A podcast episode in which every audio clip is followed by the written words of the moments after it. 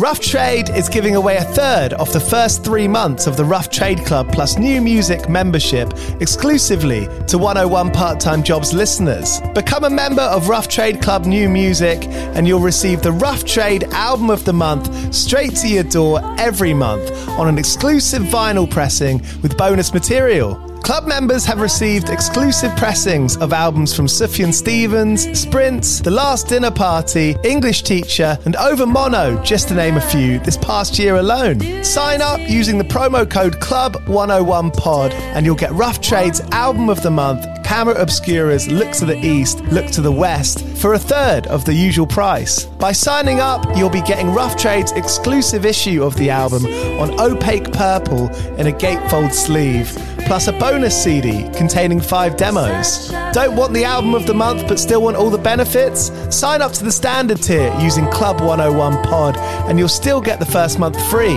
You'll also get free shipping on all orders, 10% off at the bar and on secondhand vinyl in store, and exclusive access to sold out Rough Trade events. So don't hang around. Head to roughtrade.com slash club and sign up with the code CLUB101POD. That's Club101POD and claim money off Rough Trade's Album of the Month today. This offer is for UK residents only.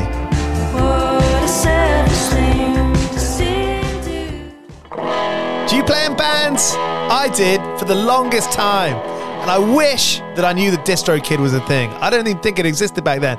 DistroKid makes music distribution fun and easy with unlimited uploads, and artists keep 100% of your royalties and earnings. A million plus artists rely on DistroKid to get their music on Spotify, Apple, YouTube, TikTok, Tidal, Instagram, and all the major streaming services. When you get DistroKid, you can see a DistroKid bank and withdraw your earnings. You get notified when you've earned royalties and you can withdraw via the app. And you can even check your streaming stats on Spotify and Apple. Get 30% off your first year on DistroKid by going to distrokid.com slash VIP slash 101 pod. 30% off for your first year. That's not bad. We know it's a tough world out there. Why don't you make it easier for yourself? And to get 30% off that free year as an artist, where you get 100% of your royalties and earnings, go to distrokid.com slash VIP slash 101 pod. All right, stay with me. I'll be right back after this. When you need mealtime inspiration, it's worth shopping Kroger, where you'll find over 30,000 mouthwatering choices that excite your inner foodie. And no matter what tasty choice you make, you'll enjoy our everyday low prices, plus extra ways to save, like digital coupons worth over $600 each week. You can also save up to $1 off per gallon at the pump with fuel points. More savings and more inspiring flavors make shopping Kroger worth it every time. Kroger, fresh for everyone. Fuel restrictions apply. Another day is here, and you're ready for it. What to wear? Check. Breakfast, lunch, and dinner? Check. Planning for what's next and how to save for it? That's where Bank of America can help. For your financial to-dos, Bank of America has experts ready to help get you closer to your goals. Get started at one of our local financial centers or 24-7 in our mobile banking app. Find a location near you at bankofamerica.com slash talk to us. What would you like the power to do? Mobile banking requires downloading the app and is only available for select devices. Message and data rates may apply. Bank of America and a member FDIC. Hello and welcome along to 101 Part-Time Jobs. I'm Giles Bidder and this is the podcast where we get Snoopy into artists' lives and find out what they've been up to behind what we get on the record and the videos and everything else online. I'm so excited to welcome the last Morrell, Yorkshire guy. His new EP, Sarcasm, is out now. Go and listen to that. This is the party beneath this track. So excited to speak to someone from Yorkshire. Need to get more people from Northern England on this show. This is the 91st episode, and we're getting there. I've got something to announce on the 101st episode. But thank you so much for listening, as always. And I've been looking to get a new feature going, and that is getting your stories from your part time jobs. Whether it's horrible, whether it was heartwarming or profound in some way, or if it's just a or if it's just an absolutely ridiculous story. Record it on your voice notes and email it to me 101 part time jobs podcast at gmail.com. And in a couple of weeks, I'll be picking some of the best. Signature Brew is the official beer of 101 part time jobs. They've been making music inspired beers since 2011, collaborating with Mastodon, IDLES, Sports Team, and a whole bunch of other bands. If you go onto their website, signaturebrew.co.uk, you can make an order to be delivered directly to your door. And with the voucher code 101 podcast, all capital letters, you can get 10% off. All right, here's the last Morrell. Go well. Thanks for joining me, James. Thank you so much for being up for it. My pleasure, mate. My pleasure. Thank you for having me. I was just saying how um, you know you got to start somewhere, don't you? With with anything. Yeah, absolutely. So where? So how did it? How did it start with you? Gosh, I mean, um, in terms of like music playing or work music, or what? Where, where particularly? We, we could start at me being seven years old playing guitar, or we could kind of start at my career starting, I guess, in my early twenties. What would you prefer? what was the first gig? First gig I ever did was playing um, my friend's younger brother, my friend's younger brother's uh, like twelfth birthday party. nice. They paid, didn't have a choice. I got fifty pounds for that, and uh, oh, that's not bad. It's pretty good. I mean, there was a four piece band, so that was a tenner each plus ten pounds in the pot for you know merchandise or something. that's what touring bands get paid now. Uh, yeah, yeah. Things really haven't improved for us. and did you? Was that a band that you started with your mates? Like how? Oh yeah. Can you? That was, was that kind of feeling behind starting? That was fu- that was fully my first ever band. I was in a rock band at school, and I, you know, at the time I was listening to Pearl Jam and Alice in Chains. And, Hell yeah. Uh, Stone Temple Pilots. So I was really, really grunging it up. I was a big Chris Cornell fan. So, so that was my first forays into actually playing live and writing songs. And they were probably terrible. I mean, there's some probably really, really bad songs. Um, well, I think when you're that age and you're into those kinds of bands like Stone Temple Pilots mm. or you know Chris Cornell type stuff, that their production is just so you can't even imagine how to make those sounds on your own, can you? Yeah, and it just like uh, the kind of vocal that people like Chris Cornell or Layne Staley from Alice in Chains, the kind of vocal that they were achieving, that really gritty, pained. Mm. You know, they were all heroin addicts, and yeah. you know there was such like an emotion in their voices that I could just never achieve as a pubescent boy. I always thought it's quite hard to look at those bands like songwriting quite objectively because you can see how you know a band like Blink One Eight Two or The Offspring, mm. you know, you can see how you can kind of emulate that with with those grungier Seattle bands. Mm. It's a bit harder, isn't it? Yeah, definitely. I mean, there was just some like really good, interesting guitar playing going on at the time. That was a bit over my head, maybe when I was a teenager. Um, and just yeah, they really. I think when I was listening to that kind of music as a teenager, I ended I ended up going into things like Porcupine Tree and some kind of prog stuff, and yeah. I've always it's kind of definitely stuck me in a path of always liking to hear things I wasn't expecting. Um, mm. Do you know what I mean? Totally. Yeah. I think that's such a good thing to get into. I think we, I think it's so easy to just um, get into one thing and, and stick with it. Mm, yeah, for sure. Yeah, no, I definitely, uh, and it definitely gave me a kind of toxic mentality at school. You know, I was so anti pop music when I was a teenager because of it. You know, I was like, God, this formulaic bullshit, man. yeah, but I mean, at some point you have to. I mean, compromise is the wrong word in this in this situation, isn't it? But you know, when you're writing music now, um, I mean, obviously there's a lot of years between those, but. Mm. When did the pop sensibility start creeping into your mind? Do you know what? I think, uh, I mean, after that band, and then I went off to uni and and uh, and I didn't study music. I did a, a, fucking geography degree, which was great, but unrelated. Um, and I was mm. still playing all that kind of music up, up up through that period. You know, still doing the rock thing. And then I moved to London and realized that people don't like heavy rock music in a modern society and i was living in the past and that was fine i, I still enjoyed it but it kind of made me go okay what's what's everyone else listening to what am i missing and that was the mm. first time I'd really appreciated that I was wrong. um, so, how serious were you at that point? You know, I was in my head. I was always going to be a musician. Um, like that was always ever going to be. But I think at school it was taught to me uh, quite reasonably to play it safe. You know, have a plan B, and naturally things that you mean to be your plan B end up being your plan A. So I was encouraged to do very sciencey subjects at school, and then I went and did a geography degree. And then even moving to London, you know, I, I got like a graduate sales job. I was doing cold call sales, you know, selling advertising yeah. and and I've done all sorts of jobs that weren't music because best be careful just in case music doesn't work out, you know? Mm, um, yeah. So, yeah. so moving to London was my first step into like, right, I'm actually going to fucking do this now. Um, and had you been having to push that feeling down, that sort of motivation? Had you sort of not want to bring it up to you know people you're dating yeah. or family you know what it was more like it was my my dream, you know, and it stayed as like just the dream. So I was doing, mm. you know, whatever job I was doing at the time, and then being a musician was the dream. And maybe I'll do a gig in a pub somewhere, and some guy from Universal might just be there. You know, a bit like Jez in Peep Show. I was very much like just yeah. deluded and like thought it was just going to happen one day if I practiced really hard, and then I realized that you know I was living in Newcastle at the time, which is a beautiful city, um, and there is there is industry there. But for me, I was like, oh well, I need to, I need to go to London. That's where the work is, you know. Uh. And then mm. when I got here, I I decided to learn to play keys. You know, I was, I was a guitarist really, and then I taught myself keys just to make myself hireable as a session musician. I thought that's a good doorway in, and you know, uh, and yeah. that's when I really started having to open my ears and, and consume pop music more voraciously than I ever had done before.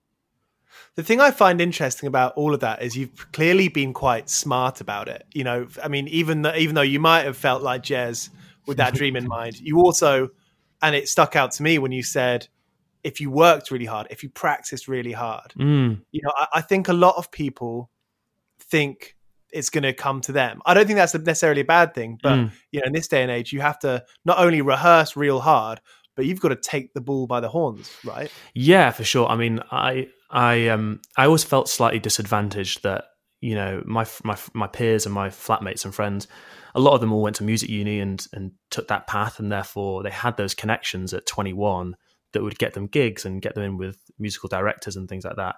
And I always felt very much behind the curve because I'd done a different, it's like I'd done a science degree, and my yeah. jobs, you know, post that were I was a support worker looking after disabled people. Then I did bars and restaurants. I did the corporate sales thing.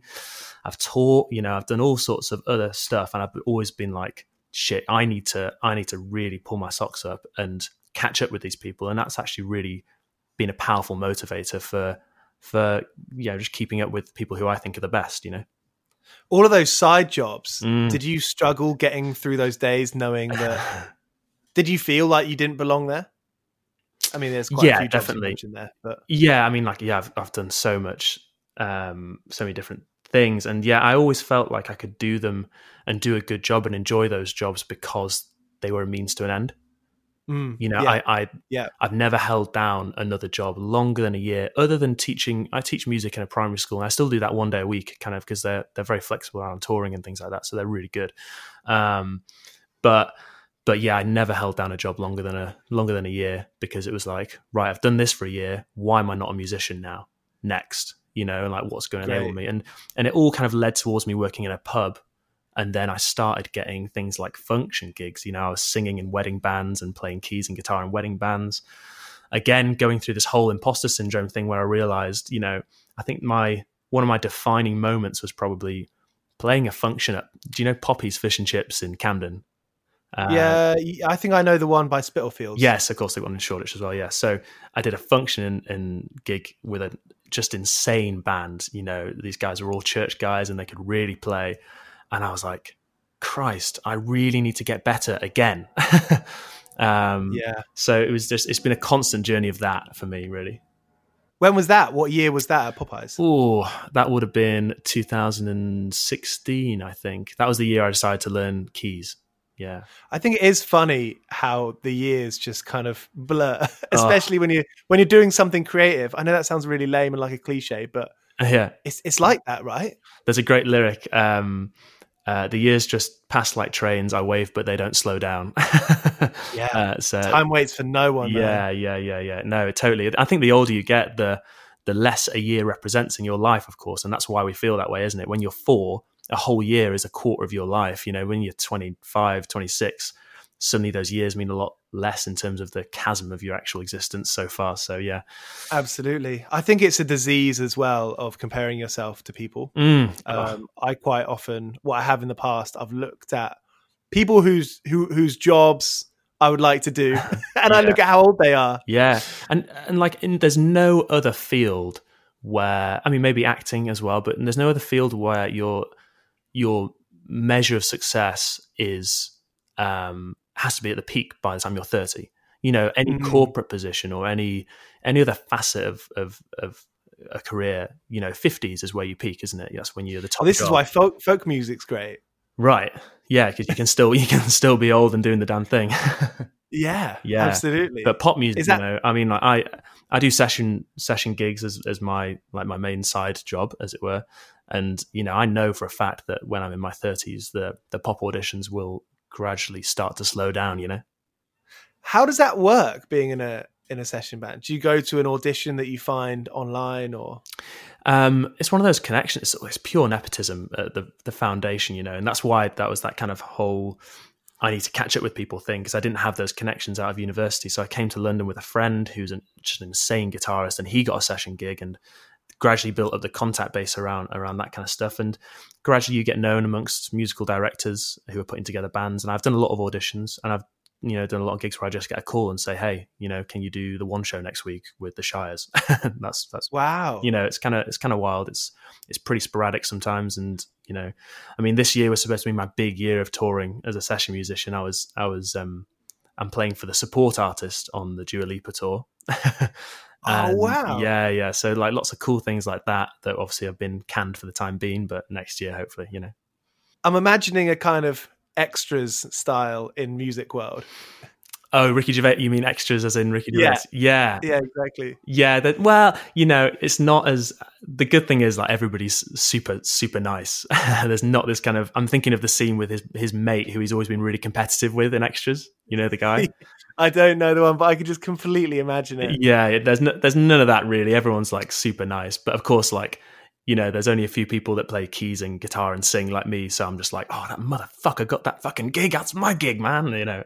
see, so you know people who are who are on your sort of they're they're your opposite number, as it were. Yeah, yeah, and we call each other when we can't do something, so we still have good relationships. But it's always like, oh man, I wanted that gig. It's it's. and you get paid all right for that sort of stuff, don't you? Yeah, I think so. It's hard to compare it really, but um, probably get more than touring for oh, yourself, maybe. God, I yeah. um, I mean, even if you were doing quite like a big tour, I imagine you know there's not a whole lot of money. No, I think I think for someone at my level, you know, I'm, I'm still kind of I'm unsigned, I'm unmanaged, I'm unpublished. I'm like hitting all the BBC introducing kind of hot lists and doing that kind of stuff. Um, mm. But if I was to go on a support tour, you know, I mean, most people pay to go on to support tours you know. Yeah, you hear about it, don't you? Yeah. Oh, in pop music, I think that's pretty much the standard, you know. So really? I know, I know full well that when I do my first tours as my my own project, um, I'll be going out by myself, probably with a piano and a guitar. Maybe a good friend will join me for some London dates and those kind of things. But I know really that mm. affording to pay musicians is not something I'm going to be able to do for a while unless I get signed. Well, it's good to not be any under, you know, not be under any false pretenses, right? Yeah, and I think like doing the session thing has given me a quite a glorious insight in how not to spend money. You know, you watch some Great, people, yeah. some people like just fly, and then some people you're like, God, I'm wasting that money on that. And I've really learned how to manage myself to a degree so far. Um, so it's been it's been really valuable kind of insight, I guess. Do you see are those two different? You know, are those complete two completely different worlds for you? The session musician and then the last Morrell. Yeah, yeah, I think so. I think um, you know, I'm, most of my contact in the session musician world is with other musicians and and the artists themselves. I don't really get a look into the industry. You know, I'm not I'm not constantly sat at the same dinner table as as record label like A and R people or managers and things like that. So yeah, the two the two don't run side by side particularly well. I have to really and often as well if you if you get a big tour, you have to kind of put the the the solo projects on on a side thing. And really, the reason I moved to London is to be a solo artist or you know do that thing. So so the session thing is kind of a side gig for me, and and it's kind of hard balancing the two if one gets busy. I think exactly what you said. That's the crux of this whole podcast, and it's just interesting how everyone has a different story and how everyone everyone's brains react differently to different situations. Mm. Um, I'm definitely from the world of of rock and punk music, where you know a lot of people were just drinking. Coming out of that, I'm like, oh, I wish I was smarter. You know, I wish I was more mm. like you, I suppose, man. you know, just like no, just knowing exactly what I was doing and not just kind of being like, oh, well, I'm on this train track and it's going to take me somewhere. You know, being in control of your own destiny. Yeah, I mean, it's it's interesting, isn't it? When did the rock star image change from being the kind of drunk, you know, attitude filled layabout to suddenly mm. having to be a businessman. I think uh, for me, it was Dave Grohl. of all people. Yeah. You know, like Yeah. he was in Nirvana, you know, he was like dropping four tabs of acid and like doing all the wild stuff. And then all of a sudden, you know, you see Foo Fighters and you see he's like, he's a driven businessman. And, and, you know, ultimately, I think, um, that's that's kind of the model I, I hope to emulate. You know, I mean, I'm not, I'm not, that. I'm not, I'm not in a suit, but, um, but No, I, I I get that about Dave Grohl as well. He's clearly out there to have fun, mm, but it's organized fun is again a bit of a cliche. But you know what I mean? He's obviously smart. He's obviously organized himself. I mean, I, I, I would love to speak to Dave Grohl and just be like, at what point did you realize you're going to have to be smart about this? yeah, he's a super interesting dude. I mean, I think, I think uh, my feeling is, you know, I might only get one shot at this, and you know, Mm. I, and because I, I haven't been, you know, I don't have those, just those connections. You know, you see, you see people. Mm. I've worked for people before, and there's no point in naming names, but it'll be some 19 year old kid, and they'll be like, I'll be like, wow, your songs, your songs are kind of cool, but like, how did you get that huge deal with a like whatever the label is? And it'll be like, oh Yeah. yeah, well, you know, my mum's um, on the board. it's just Ah. like, oh, okay, so that's how you got where you are, and I don't, I just don't have that. Yeah, I don't have any of that, so I know I've got to make it by myself, relatively Yeah. speaking, and therefore I've, I only get one shot at meeting the right people, and I don't want to be hammered or high when I meet those people. It just doesn't Yeah. fly in 2020. So, so yeah, yeah. got to be relatively sensible. That sounds so dull, doesn't it? But it's true. No, but I mean, you can have fun doing that. That doesn't mean you can't have a beer and have have a laugh. It's Yeah. just kind of like knowing what's the priority. Yeah, I guess so. Yeah, and Lord knows I love a beer, so no danger of not. When I mean, are there any circles in you know that kind of pop music world that you're in where you know a group of people that you are like, you know, I want to be hanging out with them. I want to be running the same circles as them. Is is there a scene as such like that I think um for you? Yeah, it's interesting. I'm in. I am in a little scene of of people um, that's just kind of naturally formed. And scenes are kind of a strong word. We're just friends, you know. It's just Yeah, I, I yeah, live. yeah, yeah. I live in a house in northeast London with three of my good friends who are one's a drummer and one's a guitarist and another one's a guitarist and and then next door to us is a concert violinist and another uh, jazz pianist and they happen to be friends Cool. of ours. So there's like six of us all of a sudden and then you suddenly find that your friends all start coming to the house, you meet people, and it's just like all of a sudden you're in this nice little bubble of musicians and everyone's giving each other gigs. And, you know, it's like Great. we kind of built our own little scene. And um, some of the guys are on some really good, really big pop gigs. Um,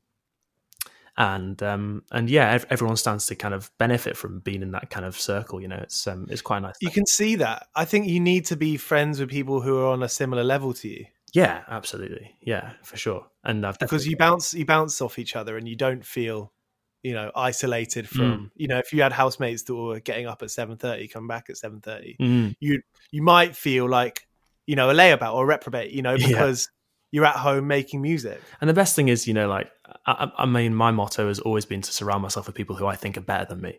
You know, Mhm. um, in whatever way it is. Where you know, my flatmate Michael, he's just one of the best guitar players I've ever met. Um, and so I'm always been like, right, how well, what would Michael do? You know, and like Yeah. surrounding yourself with people who are better than you just pushes you forward. You know, my other flatmates learned to be a proper producer in lockdown, and it's like.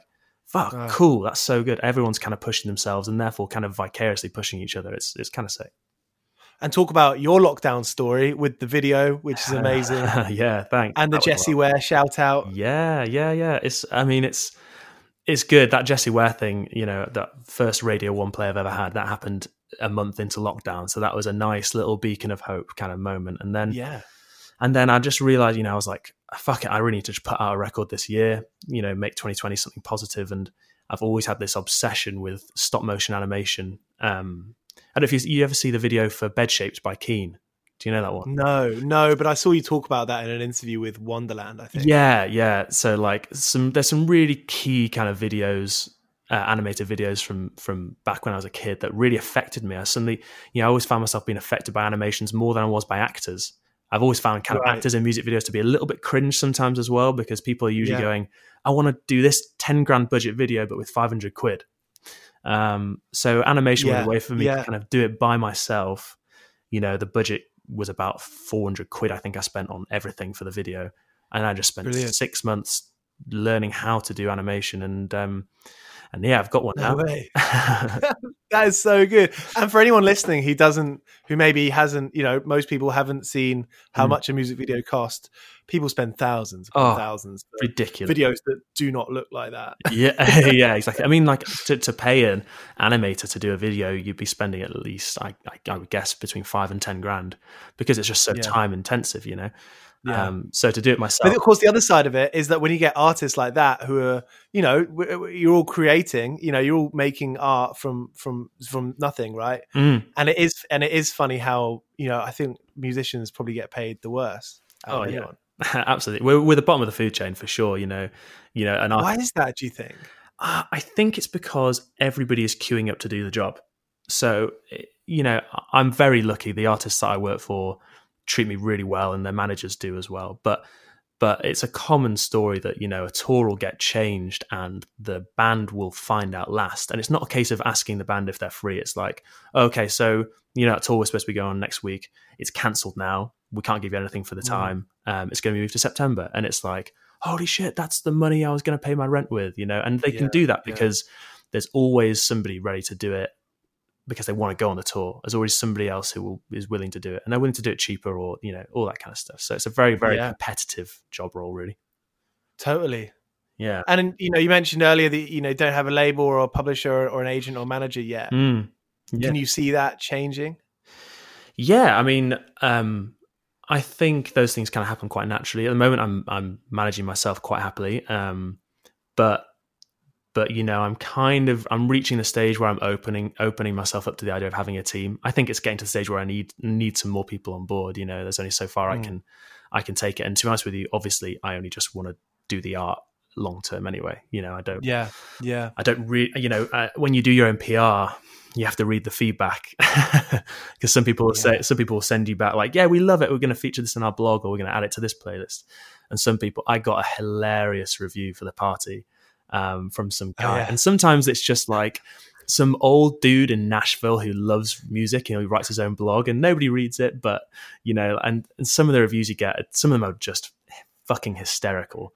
Um, and you have to learn to not take them to heart, you know, like, it's Yeah. um, it's quite a it's quite a exhausting process you know doing things like SubmitHub god damn like i mean yeah, that stuff yeah. All those uploaders are hard, mm, yeah so i don't then you get a couple of ones like Amazing Radio, which is so good. yeah i mean Um, that's that's a great one i mean the i guess the biggest thing for me you know bbc introducing have Mm. been like my real bastions of support they've really been behind me since the beginning you know uh, What's your story with them? How when was you know when was your first correspondence? I uh, I uploaded my first single, "Fine Now," to the uploader about three weeks before the release date, thinking it'll take them a few weeks to listen to it, and um, they listened to it the next day and played it on that that weekend show, which was annoying because I didn't have the single out, so anyone who listened to the song couldn't actually go and listen to it. and they made it record of the week, and it was just like, for No fuck's sake! So I learned a lesson, but but ever since then, uh, the guy who runs the the introducing show where I'm from is a guy called Jericho Keys and, and another guy called Adam, and they're just like they're just really really like uh, tuned into like the local talent. Um, so so yeah, Awesome. they've been they've been really behind me from the start, and they, I got to play like that BBC introducing live thing at Tobacco Docks last year, and no way, um, cool. yeah, it's been really good. They've been great. Tobacco Docks is a funny place. It is, isn't it? Yeah, I've rehearsed there once and it was really weird. But um, it's such a cool place with some interesting history, I think, as well. I, I can't remember, but there's some. Crazy There's some- history. Where it, that's where News International was, Is it? where now? all the strikes happened, like where the papers, where all the all the papers were. oh, um, wow. Fucking Murdoch. Fucking. Um, have you? Do you feel like you've explored London quite a lot since being here?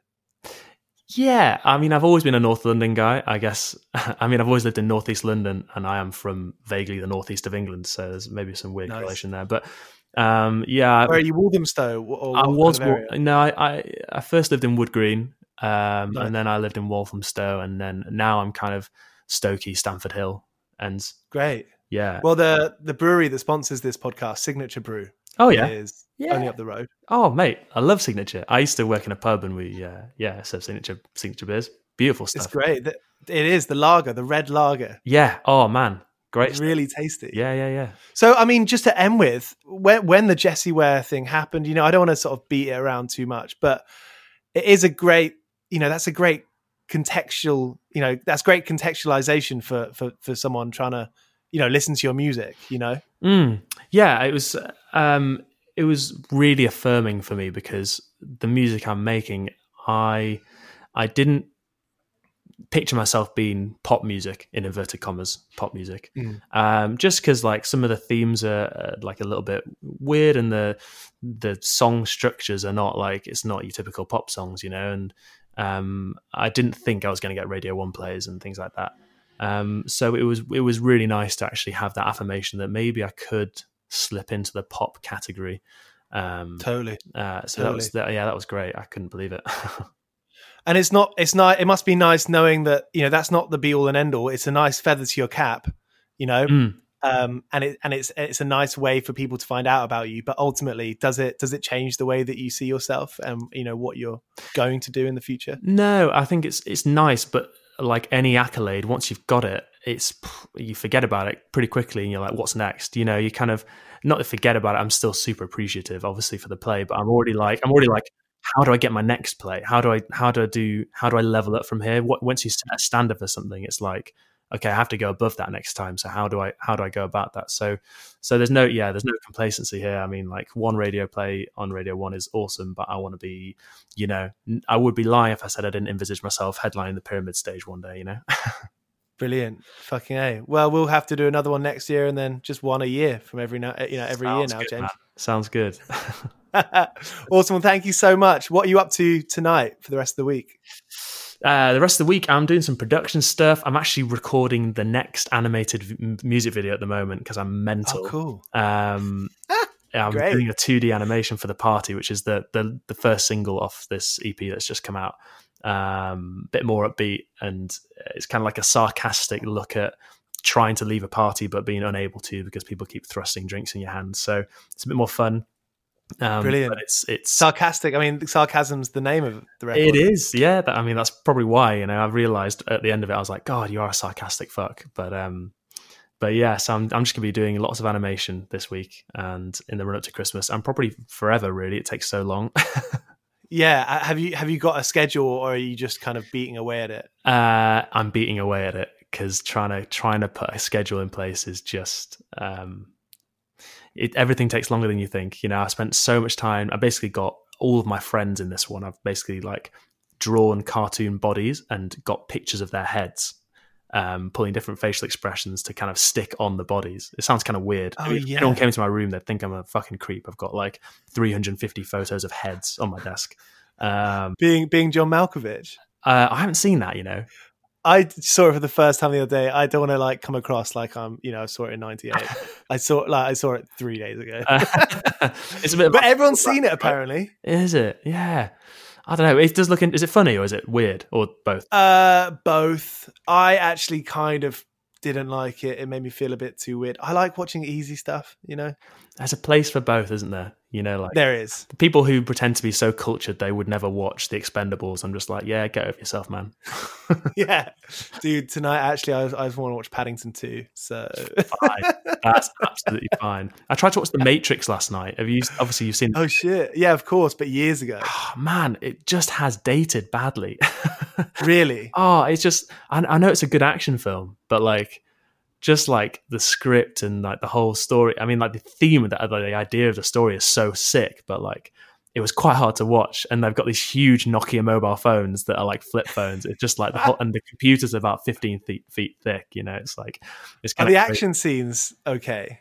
Yeah, but it's definitely really dated. The way they do kind of uh it's Keanu Reeves and I've forgotten the guy's name who plays Morpheus, but they do these like this kind of like kung fu scene, and it's almost like Mm. it's almost like they're taking the piss. it's they probably were. They're probably having a laugh between takes, weren't they? yeah, it's probably a bit problematic, but it's um it's fun. I mean, it's fun, isn't it? Everyone listening to this will have to go back to it. oh yeah, I mean it's a it's a cult classic, isn't it? You can't knock it. But I just did. so, We can start. know. We can start a Discord server about it. yeah. Brilliant, James. Thank you so much, mate. I really appreciate My it. My pleasure, dude. Thank you so much for having me. So there he is, it the last Morrell here on 101 part time jobs. please rate and review the podcast. Let your friends know about it and get in your stories. Send in your stories of work mishaps. I want to I want to hear all of them. 101 part-time jobs podcast at gmail.com. I'll be waiting. I've been working all day on the side, running around like a blue ass fly. I've been working, yeah, I've been working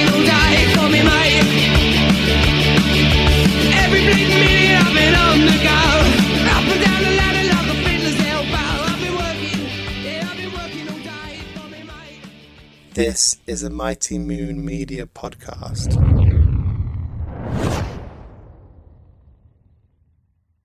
Step into the world of power, loyalty, and luck. I'm gonna make him an offer he can't refuse. With family, cannolis, and spins mean everything. now, you wanna get mixed up in the family business. Introducing The Godfather at ChumbaCasino.com. Test your luck in the shadowy world of The Godfather slot. Someday, I will call upon you to do a service for me. Play The Godfather now at ChumbaCasino.com. Welcome to the family. No purchase necessary. VGW Group. Void where prohibited by law. 18 plus. Terms and conditions apply.